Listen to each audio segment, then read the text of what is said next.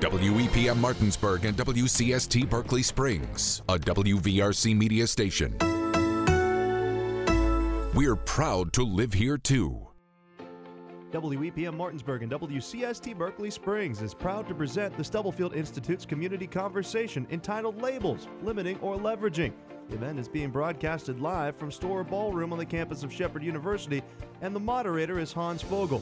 Now, here's the executive director of the Stubblefield Institute, Ashley Hurst. Good evening.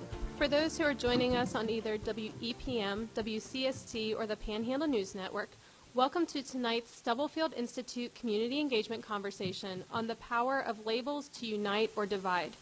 My name is Ashley Hurst, and I'm the director of the Stubblefield Institute here at Shepherd University, and we are broadcasting live from the Storer Ballroom, where we just concluded small group discussion. Before we move into our panel discussion, I'd like to introduce Dr. Eric Wagner, the executive director of the West Virginia Humanities Council. This conversation is part of the United We Stand Connecting Through Culture initiative that was launched last year by the National Endowment for the Humanities through partnerships with state humanities councils, we are honored that Dr. Wagner and the West Virginia Humanities Council chose to partner with the Stubblefield Institute on this initiative. Dr. Eric Wagner.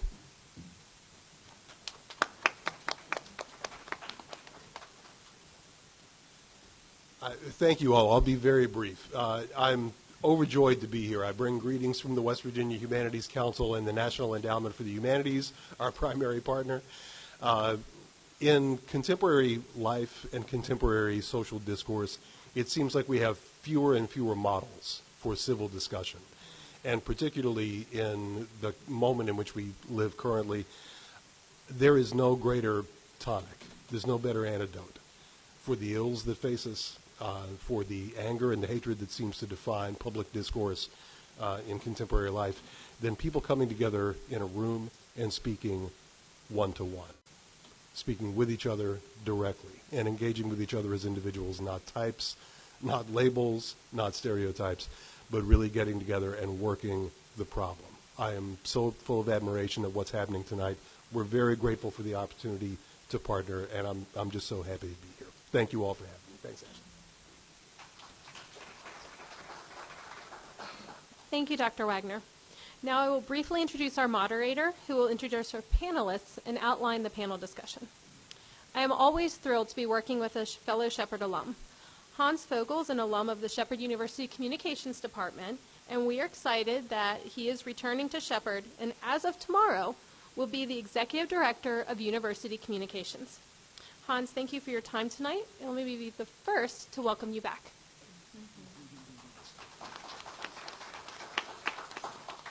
In, in between the lines there, I'm currently unemployed, so tomorrow I'll be, I'll be ready to go. I guess that's my label this evening.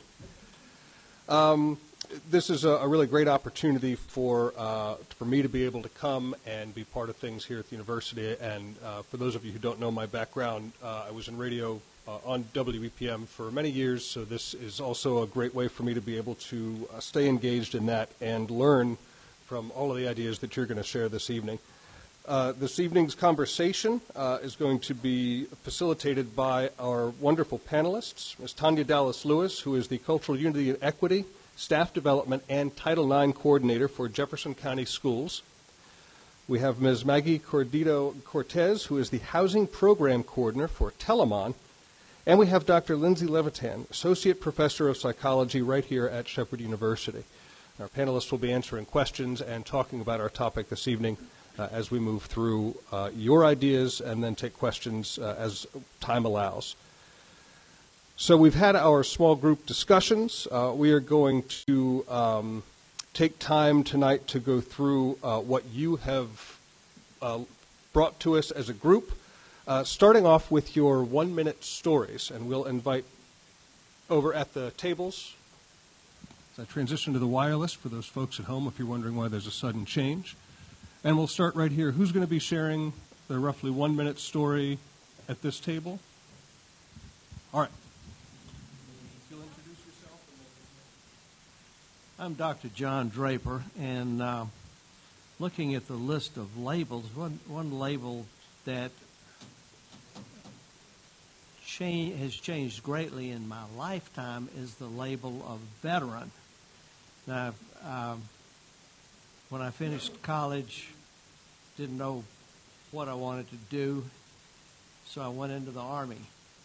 It was during the Vietnam War, toward the tail end. I did not go to Vietnam. I went to Oklahoma and Louisiana, which some people said was worse.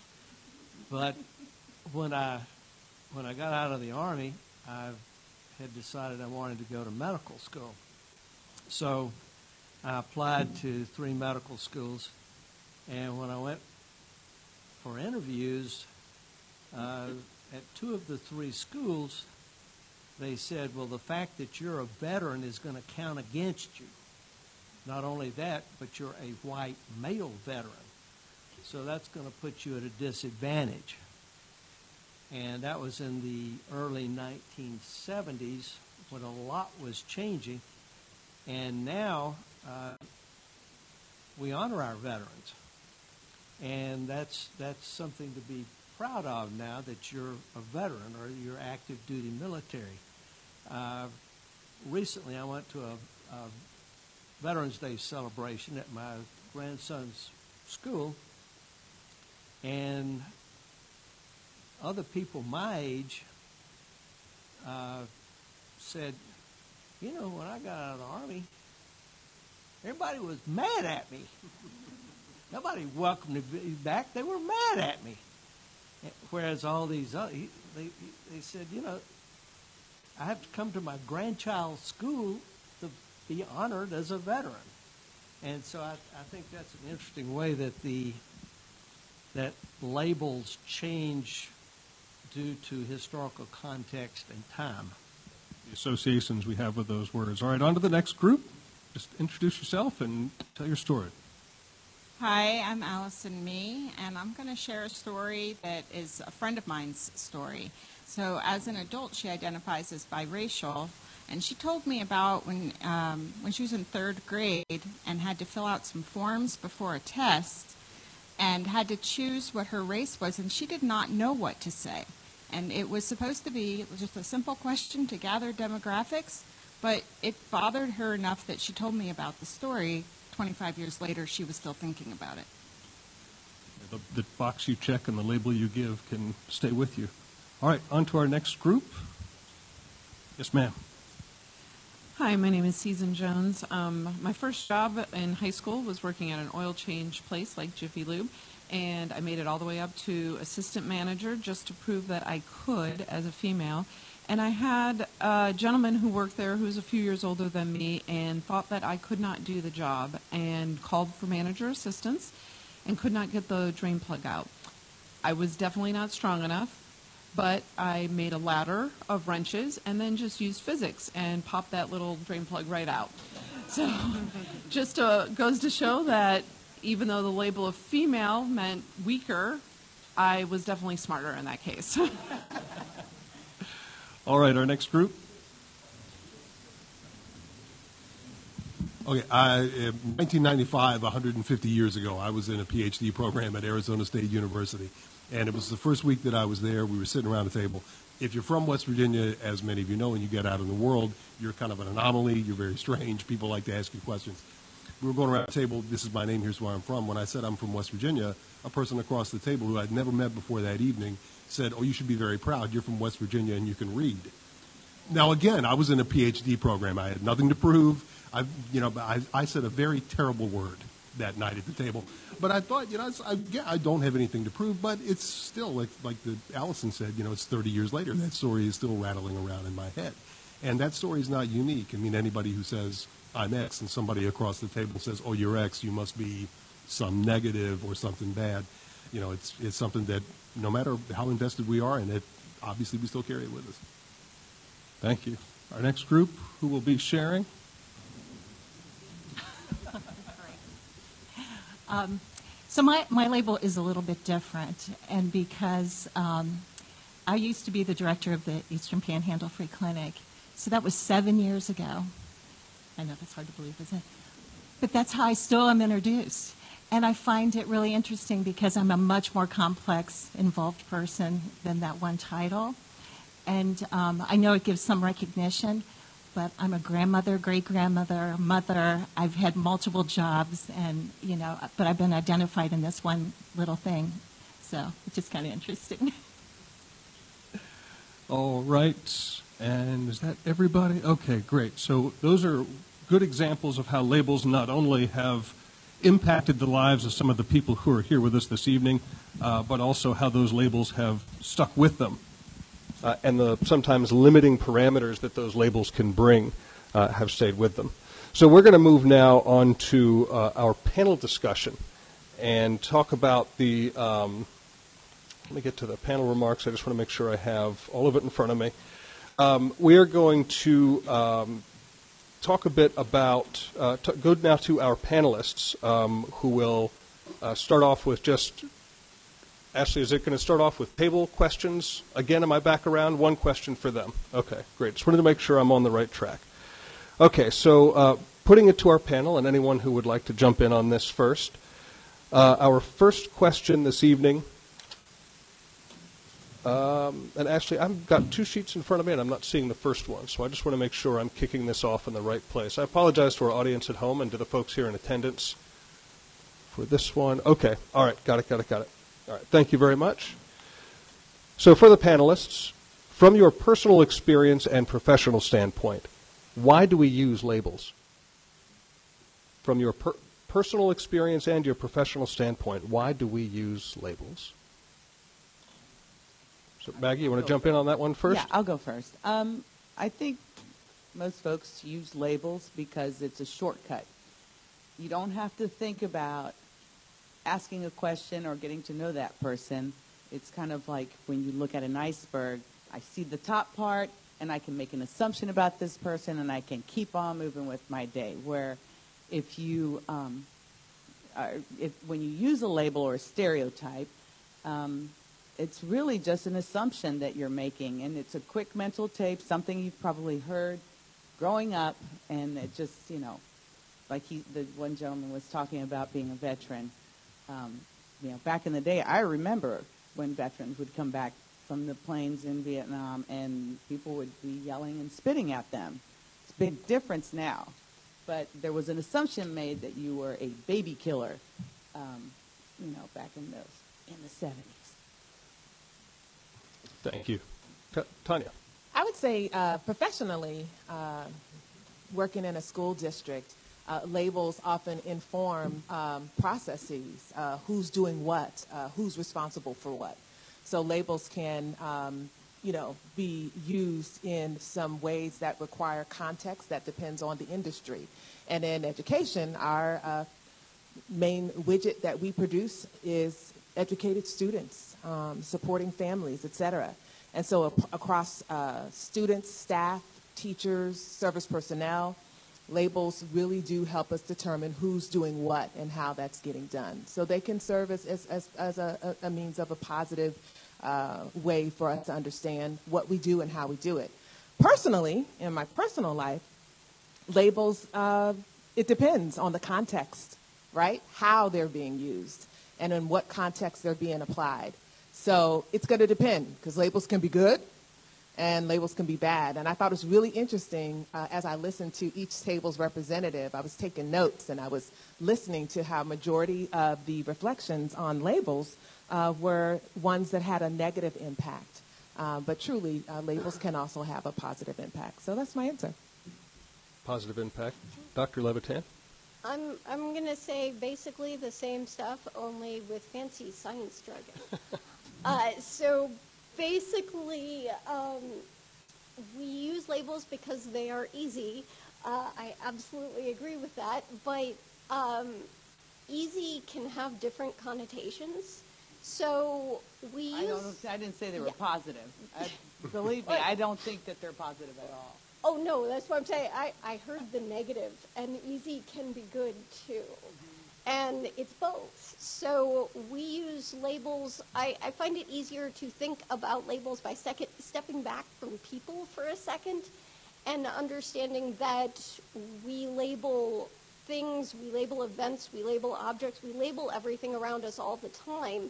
And the reason that we do that is because we need those labels to help us interact so we're not spending all our lives trying to figure out if we should sit in a chair or if we should sit on a table instead. We have the label for that object that tells us what to expect, that tells us how to uh, interact. We have the label for a for a fast food restaurant because it tells us, okay, we've got to go up to the counter and order, versus uh, a, a different type of restaurant where we go sit down.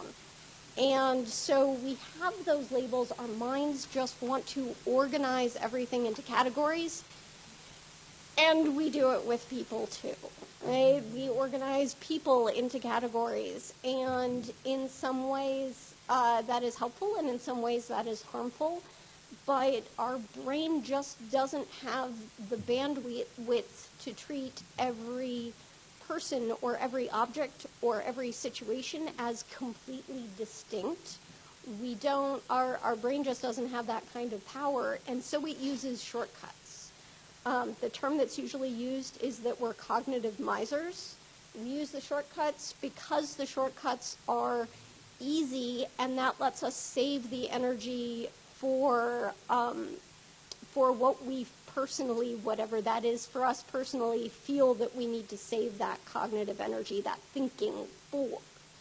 So the labels can be easy in a good way, right? It is helpful for my students to go, aha, she is a professor, and therefore um, I should be uh, I should be thinking.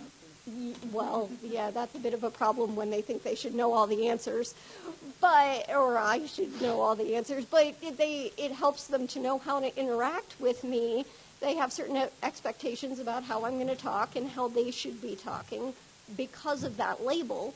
But at the same time, that quick label is going to mean that they're going to get some other things wrong because I am a unique individual as well. And so at at its best, labels are giving us a way to um, more efficiently interact with the world uh, and understand our place with it and reduce certainty or reduce uncertainty, excuse me, but at worst, they are shoving people into boxes that they don't actually belong in, often uncomfortable boxes, and leading to stereotyping and discrimination, right? Because as soon as you put that label on someone, all of those assumptions are following for better or for worse. That's why I don't, I don't really, personally, I don't feel that labels are good. I don't see any good to them, uh, other than maybe like what Tanya said about categorizing um, for the school, for a, a health care, but even still, you know, again, it's just, I almost feel like labels are basically another word for stereotyping. That's just my personal view. So I think maybe we need to talk a little bit about the difference between their, okay, yeah. psych speak again, achieved labels versus ascribed labels. That's our next yeah, question. I agree. This is perfect. This is actually coming right from our audience. Uh, you are listening, by the way, to Labels, Limiting or Leveraging. This is a Stubblefield Institute Community Engagement Conversation.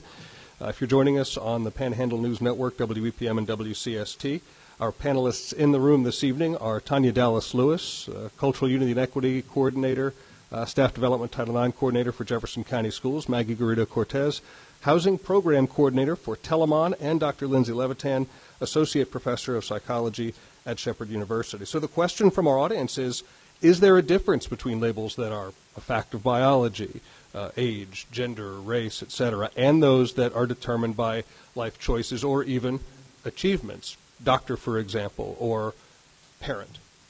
So if you can expand on that sort of what's the difference between those labels that may be more descriptive or categorizing and those that are earned or placed upon us? I, I was really just going to say what you said when you summarized those terms, which it is very different when you choose a label for yourself, when you are trying to signal something to the world, right? If I go around saying, I am Professor Levitan, I'm trying to signal that this is an important part of my identity, right? As opposed to when, oh, hypothetically, a relative of mine might put me uh, in a different kind of box. Uh, I'm just remembering a time when uh, a relative was like, well, why are you taking that job as a professor? You're just going to quit in a couple of years when you have kids. Like, okay, so we're putting me in the mom box here right now, and somehow that means we have to take me out of the professor box? How is that working? Right? So, um, it, I think it makes a difference whether it's something that we're choosing as part of identity, our identity, versus something that society is choosing for us. And not even necessarily biology or anything like that. Sometimes society just decides to group people in a certain way that doesn't necessarily have any um, any deeper meaning to it at all. And so for me, um, labels can actually be positive. Again, it's the how and what context. So um, labels can be leveraging if it's based on identity affirmation. And so, as a cultural unity and equity coordinator for the district, part of my job, my role, is to make sure marginalized students have a voice.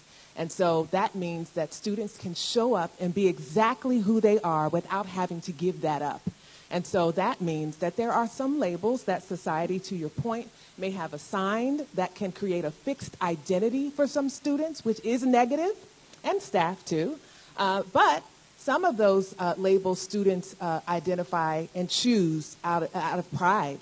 Um, for instance, I wasn't born yet, but I'm thinking about the Black Panther Party.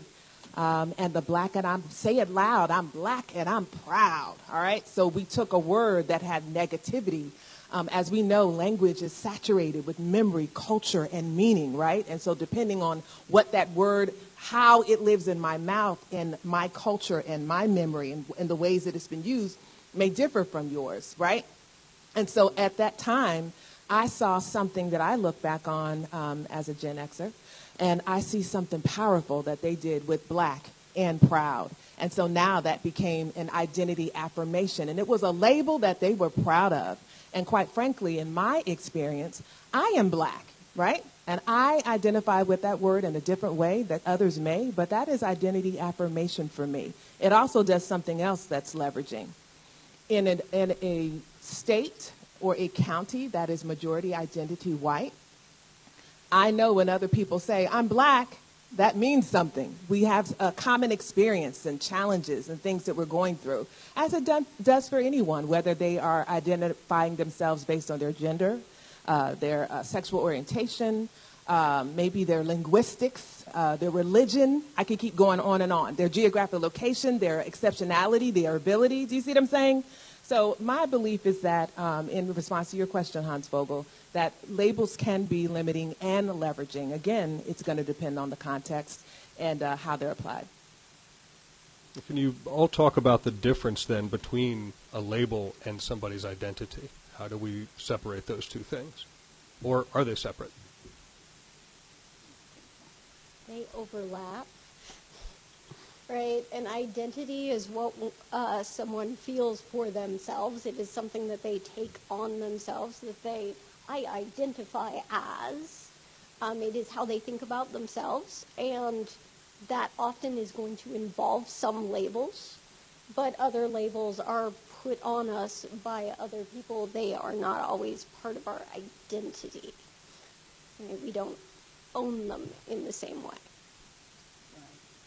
So I would say it's complicated. Hans, you and I use that word a lot in our conversations. It's complicated. Um, and so for me personally and professionally, in my experience, I see it as a little bit of both. What about you, Maggie? I agree. I, th- I feel like it's a little bit of both. It really is. It, they they kind of overlap each other. Um, yeah. And sometimes we want them to, and sometimes we don't. And it depends, right? Because you have an organizational status. So I'm going to go back to the district because that's where I live, right? That's where I work. So organizationally, I used to be a classroom teacher, a teacher, a middle school teacher. I love middle school kids, by the way. Um, but that, once I became an employee of the Board of Education and started working in the central office, my label changed for the good in some cases Um, and so it changed from me walking in a building and people saying, you know, I'd say, I'm, I'm Tanya Dallas Lewis, I'm the seventh grade middle school teacher, to now coming in a building and people know who I am. Oh, that's Tanya Dallas Lewis. See the difference? So organizational status can impact a label for good or for bad, including for our service personnel, who often are very vocal uh, in letting me know when it comes to staff development about their voice and the power that their voice has, even if they are not professionals. And so then what does that word professional mean? Another label. Is it good? Is it bad? Why is it different from service personnel? Professional service personnel? All right, so anyway, I see it's complicated. Um, it can be good and bad. And I think the two examples that I gave, I think, demonstrate that.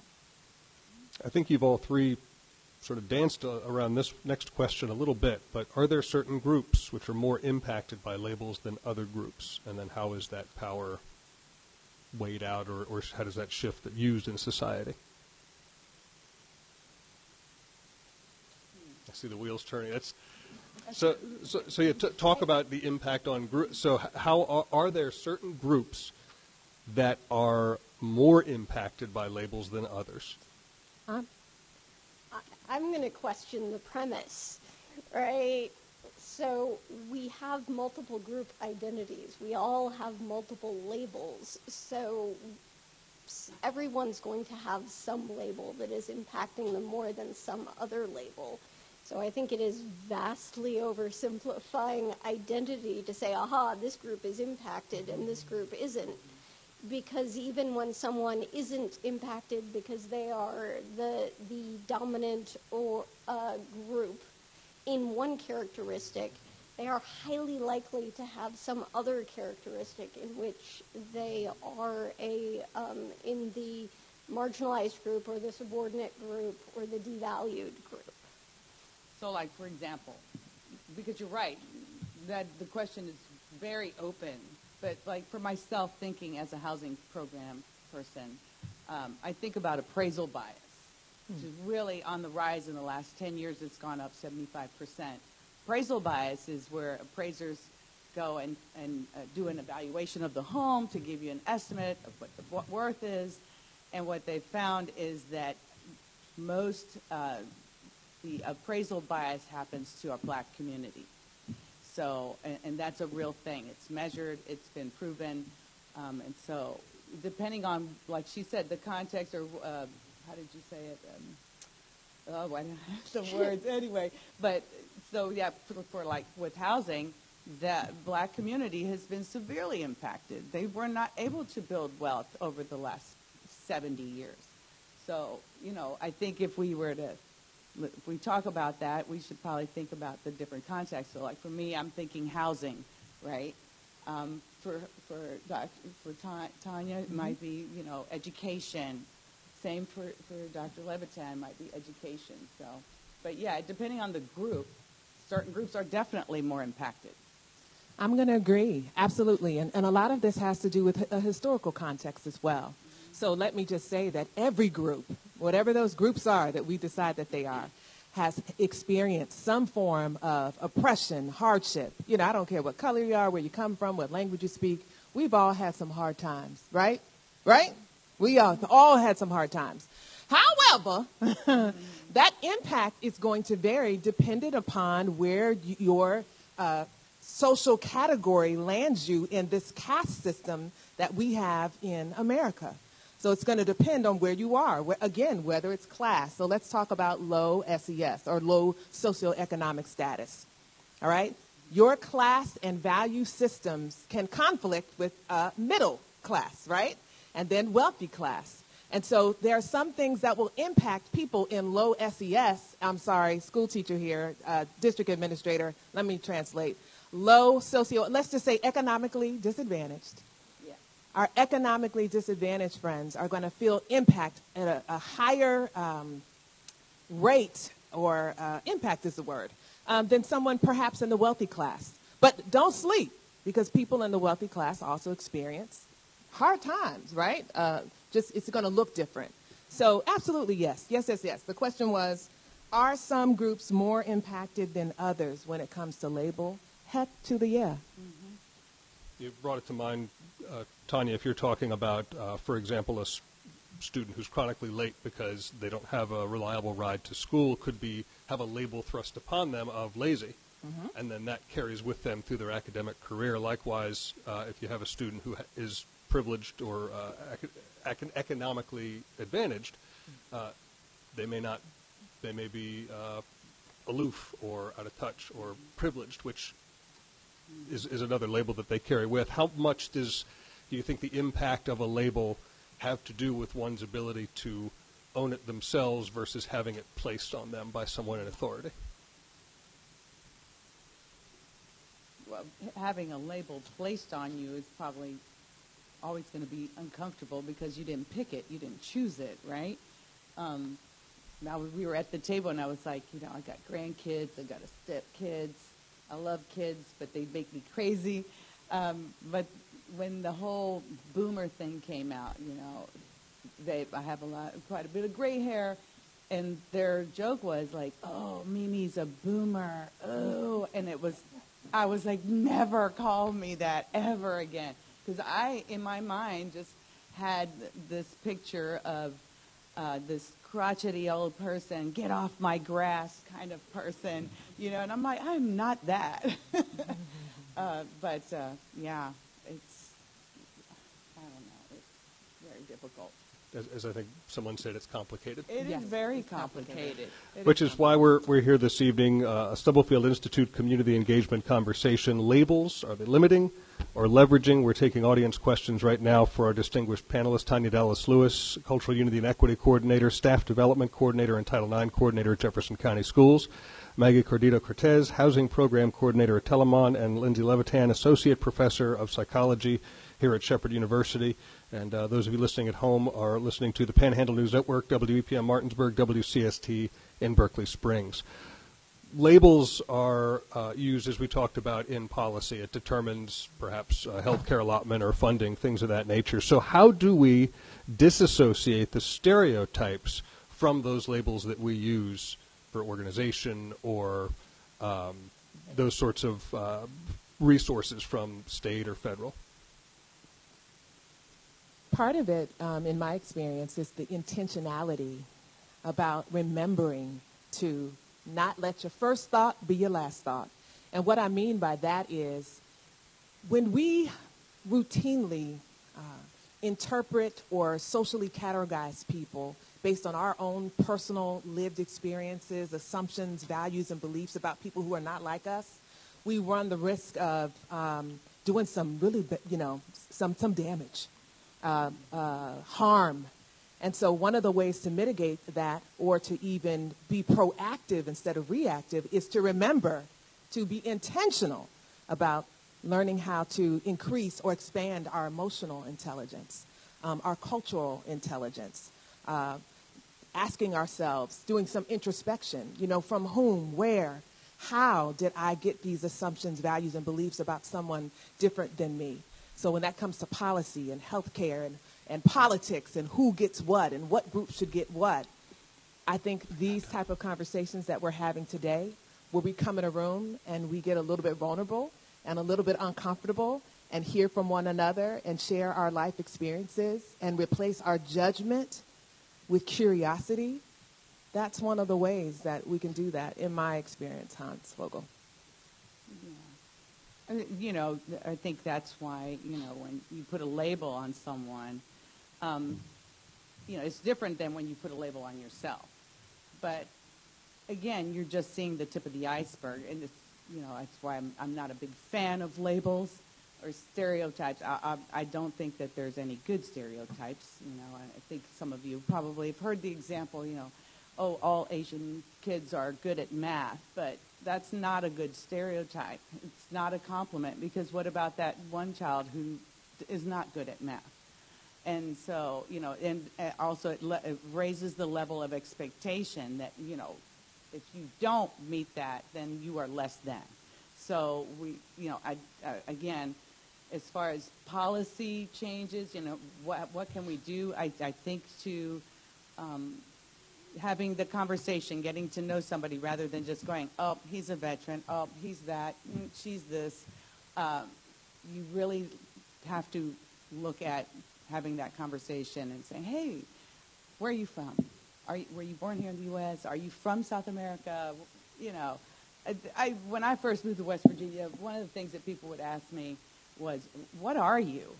and, and honest to goodness, I didn't get mad. I just thought this is a teaching moment. In my head, I was like, "Well, I'm going to tell them where I'm from, where my family's from." And you know, sometimes people would ask me, "Do you speak Mexican?" I'm like, "Okay." Um, no, I don't, but I speak Spanish, you know. Uh, try to open those doors and bridge that, that uh, the cultural differences, uh, and then really work together as a community to talk to your uh, representatives to change policy, like with um, the uh, appraisal bias, or you know, back in the day with the redlining that happened in the housing uh, industry and the housing market. So definitely, like Tanya said, we have to get to know each other and not be afraid to, to if you're sincere and you really are curious, nobody's really going to get mad at you. Mm-hmm. Um, and again, it's, you know, half, I think, I don't know, don't quote me on this, but most of your communication is in your body language. Mm-hmm. It's not even in the words you say, it's how you say it. Um, so that's my part. I would say we're, we're, we need to talk more about the impact of labeling ourselves as well. Like, um, what, I absolutely agree on all of this.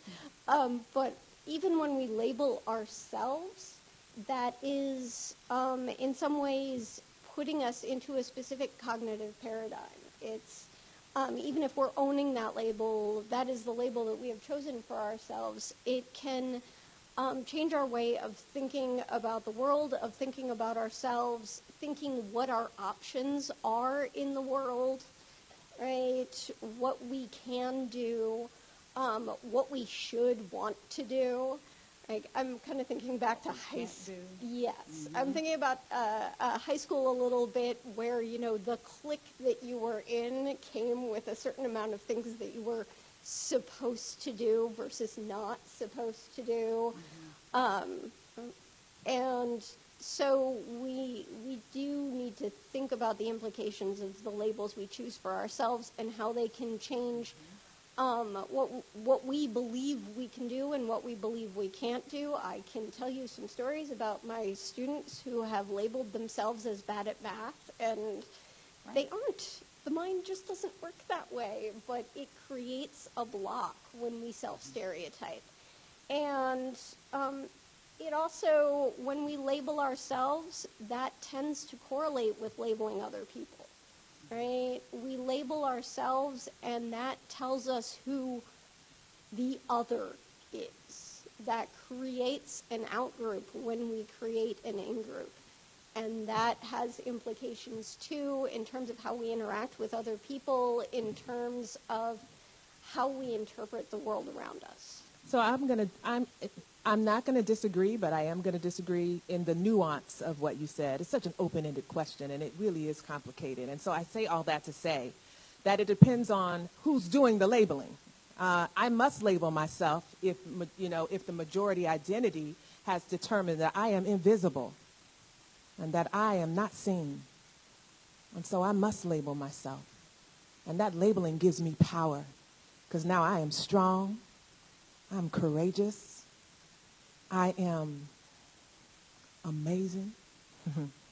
I can do anything I put my mind to. I am industrious. I am innovative. I am talented. Uh, do you want me to keep going? so sometimes labeling is an act of empowerment, especially if you're not being seen. And Maggie was talking about uh, model minority myth that, uh, puts, you know, based on the data, to your Mhm. point, Yeah. um, Asian students usually experience.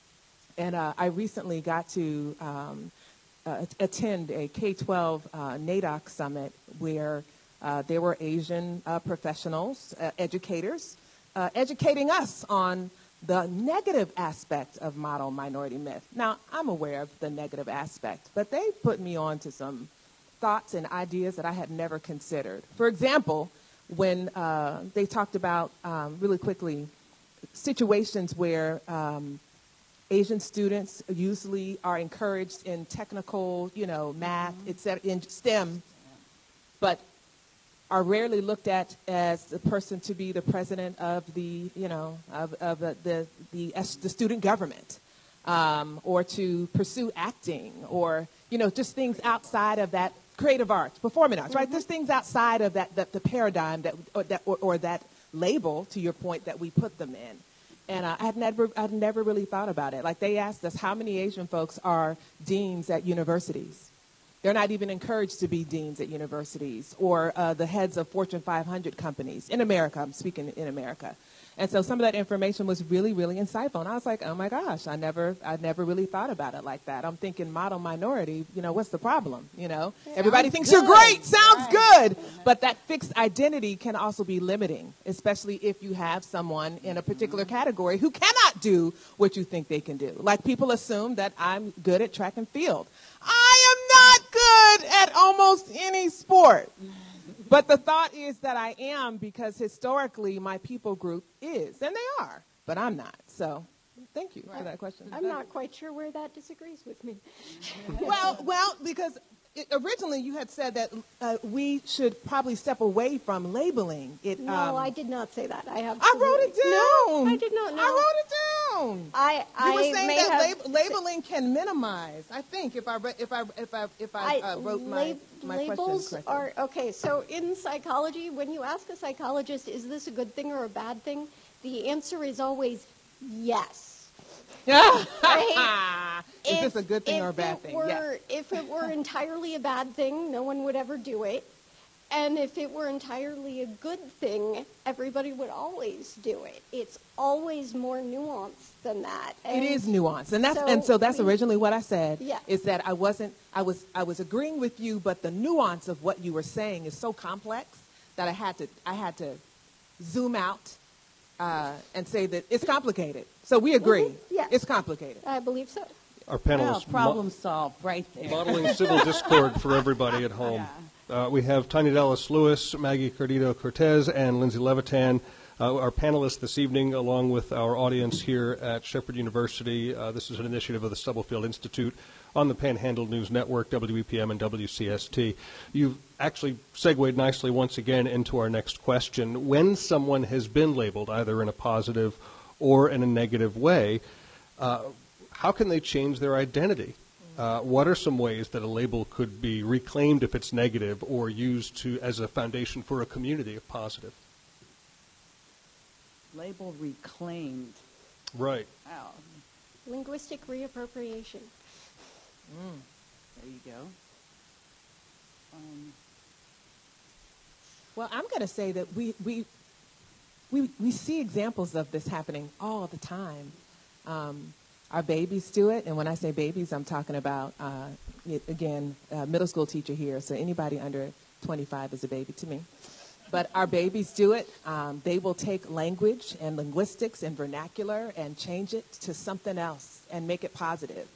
And then my old head will try to use the word, and I'm using it incorrectly based on how they have deconstructed the word. So uh, we see that a, a lot, especially uh, I'm going to talk about my own community and the black community. Uh, we have certain words that we say that if you say it, you, you're going to be in trouble. All right, so and so we have taken certain words, and we don't all agree on all of the words, but especially our youth have taken certain certain words um, that have a negative construct, and they have used it to empower themselves. It has become a term that is associated with friendship and respect and companionship, uh, and so much more. So I feel like we're doing that already, depending on your generation, your age, your geographic location. Um, there are certain words that we say here in West Virginia that's a curse word uh, farther up north, you know, the, the farther north you go. So I think I think we're doing that already, and because I, I don't want to, I'm not a cusser, but I, I have some examples, but I, I don't want to use them because um, Ashley said to remember the FCC. This is a live broadcast. Yes, and this is a live broadcast. But I'm just I'm just thinking about the word for female dog. There are populations of young people, girls, who use this term in a positive and affirming way. And so they've taken a label, right? Am I right? And they've now decided to use it in an empowering way in their group, in their age group, right? And in their friendship group. So that's just an example of how I feel like we really are doing that. We do it all the time. We've been doing it for since we've been on the planet. Yeah, and it's it's something that we see a lot in subordinate groups when they become more uh, conscious and want to take action. Part of that is the um, the reframing of the language. Um, I, I remember there being an ad campaign a while back that was "Throw Like a Girl," and it was a, a feminist campaign redefining what that phrase means. And uh, so, so we do see that in various movements. Um, the people using what had been a harmful label and reframing it to give them a sense of community and self-esteem. Right. I can't think of any off the top of my head right now. I'm drawing a blank for some reason. Well, I, I mean, I, I think we've already think you talked guys got about that. several Great. of them. Yeah. So, and to your points about, uh, you know, uh, sort of, we can use this word, my friends can call me that, but you can't. What are some of the best ways that uh, community members, professionals, a- any of us who want to cause no harm can know what the best words to use are? How do we know what's okay and how somebody wishes to be labeled? Maggie said it before. Just ask. That really is the easiest way because all three of us um, are complex. You all look at us and you make assumptions about all of us, whether it's Lindsay, whether myself, Maggie. Of course we do. It's a mental shortcut. That's what our brains are supposed to do. It is. Right. It's a mental shortcut. So everyone, and I can't speak for my whole people group. I can just tell you that in my experience, you just ask, say, "Hey, by the way, I'm just curious. Um, what is it that you would prefer for me to call you? Um, how would you like me to address you? Or what does this mean? I'm curious and I don't know. What does this mean? Can I say this word? Generally, especially those who are in marginalized groups or underserved communities, we love when someone asks us this Yes. instead of making an assumption or just not asking at all. So that that's what I would say from from my uh, you know from my where I sit. That would be my answer. Yeah. Because if you're going to try and guess and throw a label without knowing anything about the person or the group of people, you might step on your own foot, on your own foot. And so that's why I kind of try to stay away from labels. I mean, there's labels everywhere. We're always going to have labels, and there some of them are necessary, but as as humanly possible, I, I really do try to stay away from it. It- you- know, in, in Latin American community, uh, we love to make jokes about everything. It's how we deal with our poverty. It's how we deal with everything is through humor. And so a lot of times, you know, we'll say jokes about, you know, Latinos, and it's okay. But it's like Tanya said, you know, it's not cool when somebody else just comes up and is like, hey, blah, blah, blah, says something that you now doesn't sound so good or, you know, sounds kind of demeaning or makes you feel less than. So, ah, better safe than sorry and um, have a conversation. You know, how do you pronounce your name? You know, oh, it's Margarita, but I don't care. You can call me Maggie. It's okay. Thank you. It's it, well, it, it's always good to have um, discourse. I like that you've all been uh, showing us how to talk through things, identify, clarify, and uh, determine where we, we can settle in, and uh, you know, even on things where we may not be completely in the same spot, uh, find the commonality, and that's part of um, this next question. Uh, how do we uh, limit ourselves um, when we label people based on political beliefs or affiliations? How does that change how we interact with some of our community members and neighbors? I'm a political psychologist. Oh, she's going to tear this up, aren't you? this is this is kind of what I study. Uh, so, a political psychologist is someone who uh, basically studies how we um, how we think about our political attitudes, how we um, engage in political behavior, and what can push that around. What are the sources of that, and so forth. And labels are super big there, right? Um, we we take on those labels and we use them as heuristics for what we should be doing and what other people must think. And often we use them with surprisingly little knowledge about what they actually mean. Um, if you if you look at, um, at at the population in general and start asking them, you know, what does what do members of this party think? What do members of that party think? Um, one, it is kind of painting everyone with a super broad brush, but also, really, a lot of it just doesn't actually match up with party platforms. Um, and so we we sometimes create divisions where they aren't where there aren't any politically because we think, aha, I'm in this party, so I must agree with whatever this person says, and I'm in that party, so I must agree with that person, but disagree with the other person. And uh, the more we um, interact with people who aren't in our group, um, the more we uh, try not to make those assumptions and instead try to interact with those people as individuals, uh, the more we actually think about our political views, the more we really analyze them, the more we have contact with people who we assume are going to disagree with us, the more we uh, actually come to understand our own views, think through our own views better, um, and uh, sort through all of that rather than just sort of using that shortcut that is associated with the label.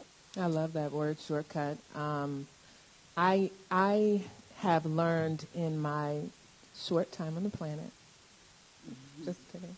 I've I've only been here 49 years. I'm a slow baby, right? But um, I have learned. I have learned um, for me that uh, our assumptions about others um, drives our behavior. So if I'm making an, an assumption and I think that Charlotte does not like me, that's going to drive my behavior implicitly, right? Sub, uh, subconsciously. Um, and I will miss out on knowing a very, very wonderful and beautiful woman. Um, and so we limit ourselves if we are simply going to go and give in to those stereotypes. We really do have to get to know people beyond uh, the labels. Again, my belief is that I believe that labels and can be both limiting and leveraging depending on the context and how they're used. But when it comes to uh, making assumptions about people based on political party, just like you said before, Maggie, I love the ice, the iceberg. Mm. You know, uh, ninety yeah. percent of that iceberg is underwater, and so we, if we make decisions based solely on what we see, man, we've missed it because most of us are not what meets the eye. So, absolutely. Right. I just think about years ago, um, I had a uh, nurse friend of mine who um, uh, said, you know, I don't know what's going on with all the, the Mexican ladies that come to the, the doctor's office. Hmm. Uh, she's like, you know, they're they're always late, but they want to be seen. And I I thought about it and I thought put some thought behind it, and it's really that whole inference, right? So they're late, so they must not care about their kids. But in Latino culture, if you show up on time, you, you're about a half hour to 45 minutes early, okay? So even though, and that's what I tried to explain to her, I said, you know, even though they, she showed up 45 minutes late in their country, and this is a person who has just recently arrived to the U.S., you know, they don't understand that, you know, in the U.S., time is money right? Mm-hmm. It's a little saying, mm-hmm. right? Mm-hmm. In Latino culture, if you show up an hour, you show up on time, you're an hour early, and you're going to be helping set up tables and dishes, and right? But you know, as Americans, where you know, time is money. The fact that she arrived late, she the the nurse felt that this woman did not care about her kids, but was being entitled because she wanted to be seen. Mm. But really, the the the mom, you know, she's very invested in her kids' health. She doesn't realize that here in in the U.S., that's not how we roll. We don't show up 45 minutes late. So it's like you have to educate folks. You know, hey, this is how we do here. I know in you know Latin America, it's very common to half hour late. You know, um, it was one of the things when I first came back from Bolivia. I um, it took me such a long time to, and I still struggle with being on time. but I was early today. Um, but uh, the, the, just little cultural differences, you know. Uh, and you know, I was born here in the U.S., but I grew up in South America and then came back to the U.S. So it was kind of different, you know. And as a Latina with you know parents from South America being here in the U.S. It was a real hard struggle when you talked about high school. You know, I had all my friends that were American kids, you know, and then I had this very strict Hispanic father, you know, and so you know you're not going anywhere. You you know I, they have to come and talk to me first, and oh, I think of my first dance. He, him and my mom came to my first dance with me, and I thought I was going to die, but I was like, this is the only way I'm going to get out of this house. I got to do this. But it was surprising because when I did it, all the other kids were like, "That's so cool! Your parents came." They thought it was cool, and I was like, "Wow!" And they were like, "Where are you from?" And then it was a talking point. Like you just talk to somebody. And this is the part of labels that I love mm-hmm. because if we all assimilate and become the same, then we miss out on Maggie and her cool parents coming to the dance. Cool Parents, I don't know about that. But yeah, but But there is a difference between assimilation and labels. And, I don't. you Oh, know, okay. We can just all be different, right? Right. So, We but, can, You know, I, but the lack of labels. I mean, again, I that's what I'm saying. no, I'm, I I'm toting the middle here. I, I am. It, again, it Yeah. depends on the context and how it's applied, and I'm oh, good. Absolutely, yeah. So I was going to say something, and then I got But the distracted question was by about the story. political parties and things. But again, you know, Yeah, yeah. get to know your neighbor, get to talk to them. Um, you know, I hear, and I'm sure everybody, you know, you're on social media, and it's just like, oh, there's a snowflake over there, liberal hippies. Mm. Uh, and I, I went to go vote at one point, and somebody said, oh, you got to, you know, vote for this candidate. And then somebody on the back was like, oh, she's a liberal hippie. I was like, did I get that label? I'm just walking by because I said, no, thank you. But, you know, it's funny. You know, I, I thought it was funny, but, you know, um, Yeah. maybe somebody else might not have thought it was funny. I was like, "Ah, snowflake. I remember what I was going to say, Oh, and that good. is uh, basically that when when we're looking at other people's behavior, we're always trying to understand why people do things, and uh, we do jump to the things that are consistent with the label. We interpret ambiguous information like being late in a way that fits with our stereotypes, in a way Confirmation that's bias. fit with our expectations. Um, and also uh, sometimes in a way that is particularly going to uh, blame an individual rather than looking at the broader context. I do it all the time when I drive, constantly labeling But that's bad drivers and jerks. I, I, we are out of time this evening. Uh, I'm going to turn things back over to the executive director of the Stubblefield Institute, Ashley Hurst. Thank you so much, everyone, for allowing me to participate. I've learned a lot from the panel and from our audience, uh, and uh, I hope you will continue to follow the Stubblefield Institute. If you're not on the mailing list, uh, please do visit the website and do that. Have a wonderful evening uh, to our folks at home and everyone here. I'll turn it back over to Ashley.